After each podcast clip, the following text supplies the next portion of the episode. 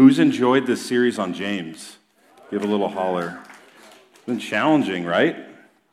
I get to wrap up the end of James today. We're going to read through the, the passage. We're in James 5. Um, we've been going through this. It's down to earth faith. As we were preparing this, my hope was really because James is such a practical book, that it would be a practical feel to this whole series. There would be something that God would move in us. I know our home group has been wrecked is the wrong word, but that's the word that's in my head. We've really been moved by a lot of these different messages, and we were talking about it um, the last couple times that we've met, and I'm encouraged to see God moving. Today we get to talk about prayer because that's the way that James ended up. So we'll re- let's read through this, and then we'll jump in. Um, so this is James 5 13 through 20. It says, If anyone among you suffering, let him pray. Is anyone cheerful? Let him sing praise. Is anyone among you sick? Let him call to the elders of the church and let them pray over him, anointing him with oil in the name of the Lord. And the prayer of faith will save the one who is sick, and the Lord will raise him up. And if he has committed sins, he will be forgiven. Therefore, confess your sins one to another and pray for one another, that you may be healed. The prayer of a righteous person has great power as it is working. Elijah was a man with a nature like ours, and he prayed fervently that it might not rain. And for three years and six months, it did not rain on earth. Then he prayed again, and heaven gave rain, and the earth bore its fruit. My brothers, if anyone among you wanders from the truth and someone brings him back, let him know that whoever brings him back, brings back a sinner from his wandering, will save his soul from death and will cover a multitude of sins. So there's a lot there to unpack. Here's my encouragement to you. We're going to make this really practical. So as I preach through this, I want you to begin thinking, what is it that I need prayer for today? Kind of giving you the end game of what we're doing. We've cleared out that space back there, and at the end, we're going to leave 10 to 15 minutes worth of prayer time. So, my encouragement is as you're studying through this, what is it that God would want you to ask for for prayer today? Is it healing? Maybe there's some sin that you need to confess? Or is there just something in general? Is there someone that's lost that we need to pray for today who has wandered away from God and God's desire is reconciliation to bring him back? So, that's my encouragement as we're sitting and learning from this today. Who are my prayer warriors? Who loves to pray? Raise your hands. I know there's a lot of you out there. Who, for some people, is prayer a struggle? Who'd be willing to be humble with me and know that at times prayer can really be a struggle? Because that's me. There's times where it's hard for me to pray. I want to give us some general thoughts on prayer as we begin. There's an amazing book that I've read and listened to several times called A Praying Life. If you're taking notes, you may want to write that down. It's by a guy named Paul Miller. And he is, he is so gracious in his approach that it's beautiful, but he's still very convicting. And I want to read what he wrote because he writes it better than I ever could. It says this I'm going to give you several quotes of his throughout the day, but this is the first one. It says, Prayer is asking God to incarnate, to come and be a part of us, to get dirty in your life. Yes, the eternal God scrubs floors. For sure, we know he washes feet. So take Jesus as his word and ask him. Tell him what you want. Get dirty. Write out your prayer requests. Don't mindlessly drift through the life of the American narcotic of busyness. How many of you are busy? That's the drug of choice today, right? Just stay busy. Then I don't have to think about stuff. If you try to seize the day, the day will eventually break you. But if you can seize the corner of his garment and don't let go until he blesses you, he will reshape the day. That desperate cry of, let me just reach out. If only, talks about in scripture, there was times where Jesus would be walking through a crowd and people would just try to get to him to reach out and grab his garment. If I could just grab onto a little bit of Jesus today, then my day could get reshaped and it could be changed. So, here in this passage, we see there are three types of healing that James is encouraging us with.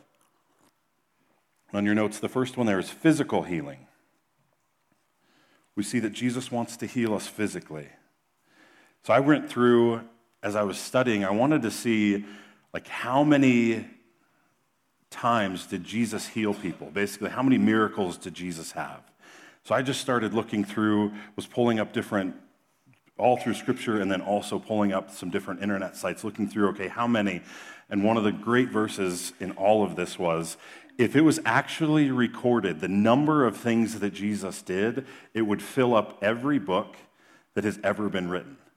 So in my mind, I was quickly reminded okay, just because there's only however many, there's debates, 37, 38 miracles that Jesus, let's not forget, like this is such a small sample set.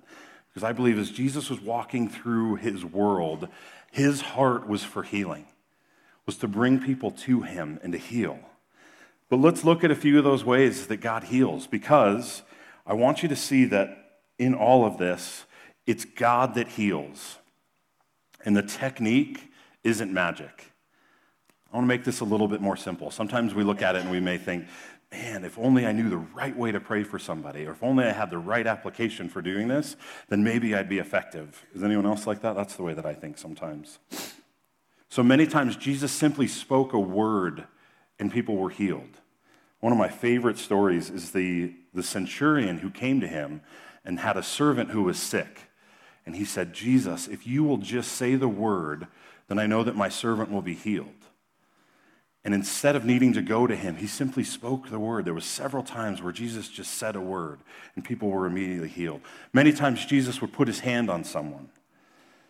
So Peter's mother-in-law was sick with a fever, and Jesus goes over and he reaches and he grabs her and he lifts her up. And it says that her fever went away. Didn't say a word, he simply lifted her up and her fever went away. So sometimes God used touch. He wanted to physically touch people. There was someone else, like I was just mentioning, there was a lady who was bleeding for 12 years. I want you to miss this 12 years. The desperation in some of the stories, when you read through scripture, of people who are coming to God for healing is powerful. 12 years she's doing this, and all she had to do, she was one of the ones that reached out and she touched his cloak, it says. And Jesus at that moment knew that someone had touched him in this whole crowd. He stops and says, Who touched me? And then he talked to her. He wanted to engage with her. He didn't want it to just be a, I'm going to keep walking and you're healed. He wanted that relationship side of it. I want us to see that, that God wants that relationship. And then he was, the healing was there. He didn't just let it be. Because he could have. He could have just kept walking and she would have been healed. Another man, 38 years old, says he was an invalid for 38 years. Pretty sure after 38 years, I would have either given up or not assumed, but he sees Jesus, he calls out to him for mercy. And Jesus' response is so comical to me because he just, I think that there's part of this sense of humor. He says, Do you want to get well? The guy's got to be thinking, Are you kidding me? Like, of course that I want to get well. Like, that's exactly why I'm calling out to you and God was able to heal him.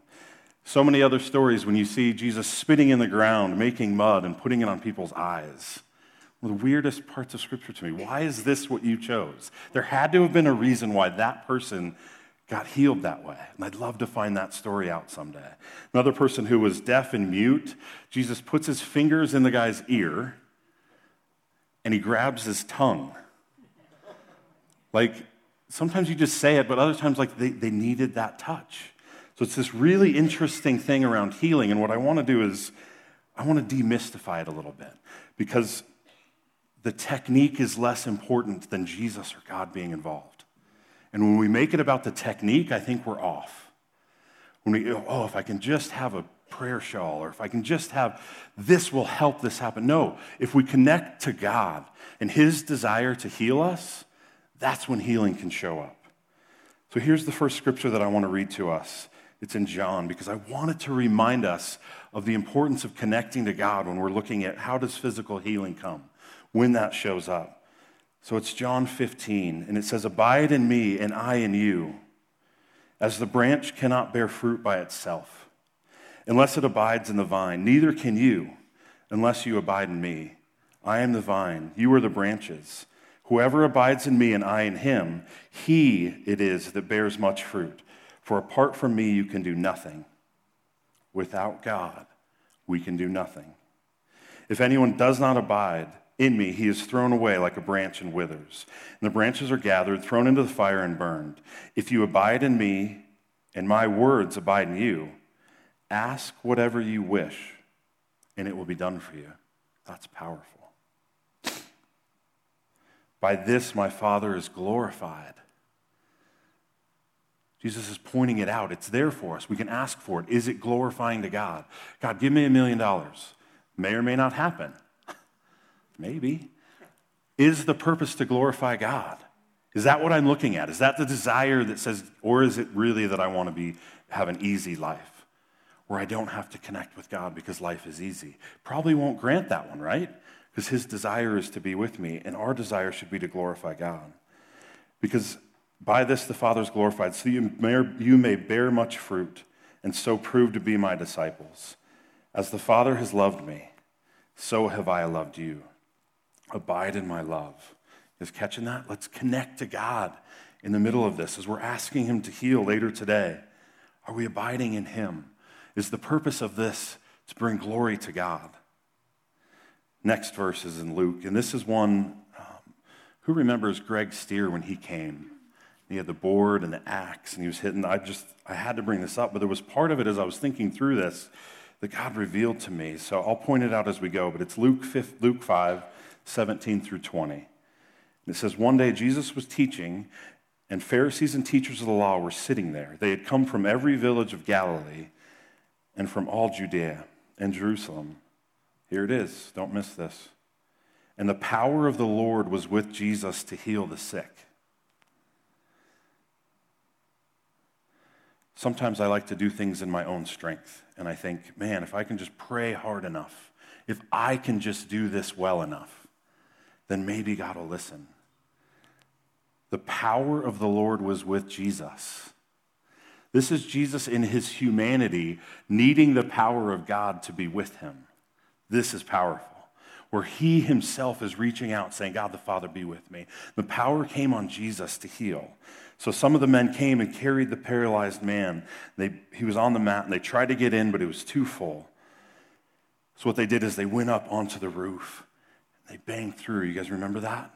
When Greg was sharing that with us? Like the amount of time that it would take, and Jesus is trying to talk, and there's just this clanging. And everyone's like, what is happening? These guys were so convinced if they could just get him before Jesus. Feel that faith that's rising inside of them? If only we can get before Jesus. Now that's my heart for us as we're looking towards physical healing. Is our heart to be if only I can get close to Jesus? Because that's what's going to heal us. Amen. The next thing that we're going to look at is this inner healing. And this one's an interesting one. I really like it the inner healing, this is often a process and is not, to be meant, is not meant to be done alone. So, this is the part where he's talking about confessing our sins to one another. It's verse 16. It says, Therefore, confess your sins to one another and pray for one another that you will be healed. Interesting that in this instance, he's saying to confess to one another. There's not an alone. It's not just confess to God and that you'll be healed. But in this instance, James is really encouraging us.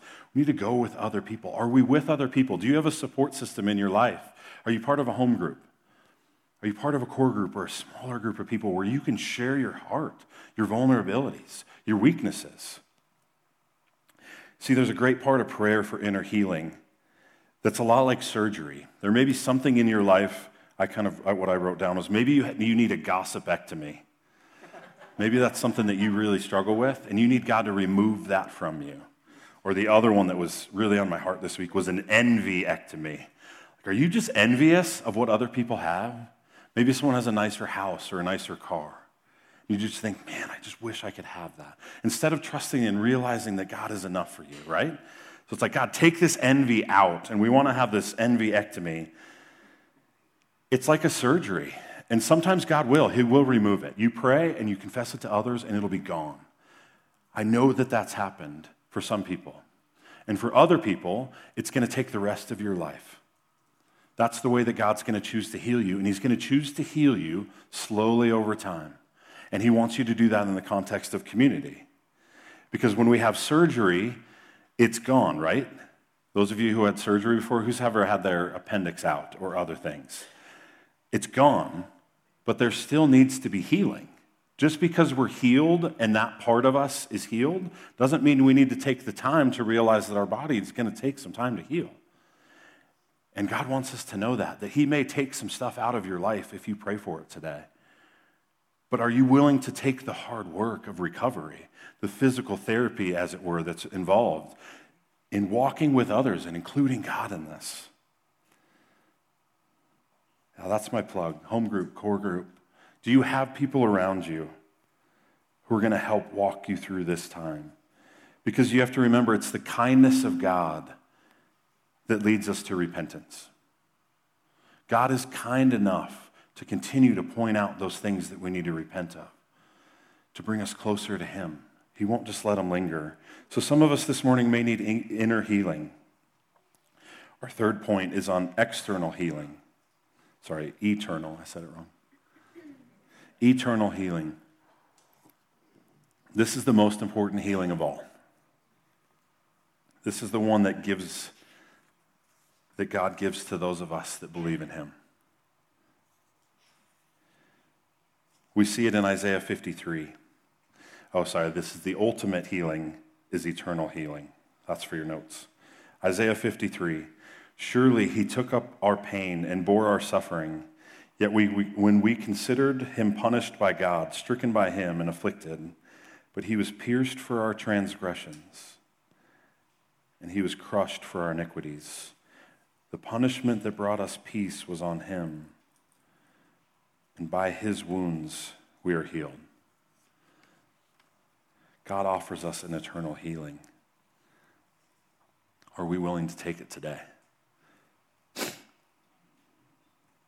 Another verse, Psalms, you can see crying out, the psalmist writes, Then they cried to the Lord in their trouble, and he saved them from their distress. He sent out his word and he healed them. He rescued them from the grave. And in Romans, if you declare with your mouth Jesus is Lord and believe in your heart that God raised him from the dead, you will be saved. We're having a good conversation with someone the other day about saying what Scripture may talk about a sinner's prayer, where it's this prayer where we confess, okay, God, I believe that everything you said is true. Confess with my, my mouth that you are Lord and that God raised you from the dead. And is it enough just to stop there? Because that's really a fear of mine is, yeah, you can say one prayer and think, man, is this fire insurance? Like, am I really just trying to stay out of hell? But I'm not going to change any of the rest of my life. And the encouragement that I would have for you is to not just stop there, but to get into community, get in with other people, work out that salvation it talks about, where we're able to come before the Lord and really seek after that eternal salvation. I don't know if anyone in here is not saved, but my encouragement today is as we move into the prayer time that you'll deeply consider whether or not Jesus did what he said he did dying on the cross for your sins to make a way for you to come back to God. So I'm going to have the worship team come back up. And I've asked a group of six or seven couples, they're going to make their way back to that back corner. And we're going to just make this really practical. Um, I know it was short, but what I really wanted us to do was have plenty of time to take a step of faith in four different areas. There's four different ways that we're going to ask that you may step out and ask for prayer today. The first is that area of healing. So the scripture says, Any of you that are sick, let them call upon the elders of the church and let them pray over them, anointing them with oil in the name of the Lord. So I mentioned it earlier, but I do want to touch, touch again on what is this oil that it talks about. We've got oil in the back today. The oil isn't the magic. The oil isn't the thing that's going to save you, but here's what the oil is the oil is a point of faith contact where oil is representative of the Holy Spirit. And if you're open to it and you would like that, you can ask some of them as they're praying if you have healing to anoint you with oil. They're going to put some oil on their thumb, they're going to put on your forehead. And much like baptism is a public and a physical expression of what God's done inside, where we choose to be baptized, we choose to go under the water and we come back up with new life in God. It's a physical way that we are representing what Jesus has done inside of us. That's what's happening here. It's a physical thing where we put it on there and it's a point of faith and we say, God, I trust you. But again, it's God that's doing the healing. So some of you need to be prayed for today for healing. Or maybe you know someone that needs prayer for healing. And let's take a risk together, church. Let's reach out. I know for me, sometimes I think, oh, my problem's not big enough to come up and get prayed for. That's what today is for. Today is a practical day where, where my prayer is and my hope is that we can move beyond that. That those of us need prayer for healing will go do that. The second one is the inner healing, which is the confession of sin. He says, therefore, confess your sins to one another and pray for one another that you will be healed. Some of you are holding on to sin in your life that you need to expose. You need to be vulnerable enough to reach out and say, I need help in this area. So, a word of encouragement for you today is that this is not a place for counseling. Some of you, if you have wounds that may take an hour to unpack, this is not the place for that. We don't have the time for that, unfortunately, but this could be a stepping stone for you where you just need to get it off of your chest and say, I need this. And then what you do is you look into move, meeting with either one of the pastoral team or the leaders here or someone on the board. You say, I really need help with this. And it may involve Christian counseling and it may take a while. But this could be that first step of just saying, This is something that I'm aware of. And you can able to get that off of your chest. because we want to walk with you. I want to walk with you. If there's a way that I can be of help, I want to be in there with you because my life is messy. There's reason, there's things that I need God to heal me from here. The third prayer is the prayer for those who are wandering. Many of us know people who have wandered away from Jesus. And I hope that all of us know someone who may not have ever even known Jesus. So, the way that I want this one to work is I've put these baskets here, there's some notepads and pens up here. And as we go into a song, I want everyone, if possible, to come up and write a name or several names of people who need Jesus, who need that eternal healing, so that we get to celebrate with them in heaven someday. So throughout the song, you can make your way up, grab one of the note cards and a pen, and write out as many names as you would like. We're going to put them in these baskets, and at the end, I'm going to pray over them. I won't pray for each one, but as a group, I'm going to pray through all of the names that are there. So be thinking through right now, God, who? Who do you want to be reconciled to you? Who do you want to know your love? So through the song, you're going to have a chance to do that. And the last area of prayer is just general prayer.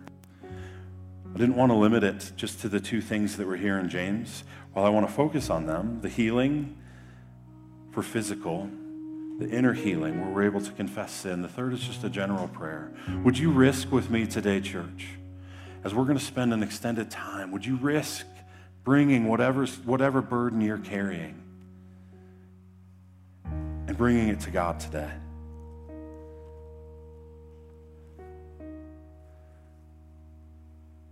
I want God to meet with us. So I'm going to pray. And then the encouragement is to move to those stations. If you want to go to the back for the prayer during the song, at some point, come up, write these, these names down of people just as a physical act of putting it in. Once we're done with these, they'll go to the prayer team. And at the prayer meetings that we have and other times, we're going to pray for these people by name. So let me pray for us. Father, thank you for this word.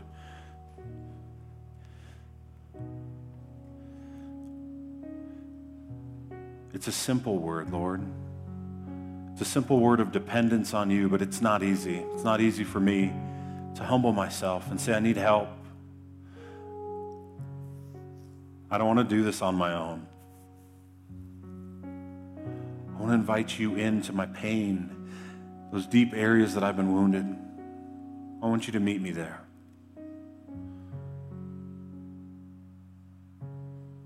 Because it could be a physical healing, it could be a spiritual healing, or an emotional healing that we need today. So, Holy Spirit, move now in power. I pray for all the names that are going to be written down, that you'll give us clear names to write down of people who need to know you, who need to feel your love, to experience you more fully, to become more and more like you, to become alive and not dead. I trust you to move in power today, Lord, as we practically walk out what you've, what you showed us to do here in Scripture. Pray for many healings today. I stand in faith knowing that you are able. You are so able to meet us here today. In his powerful name, the name of Jesus, I pray. Amen.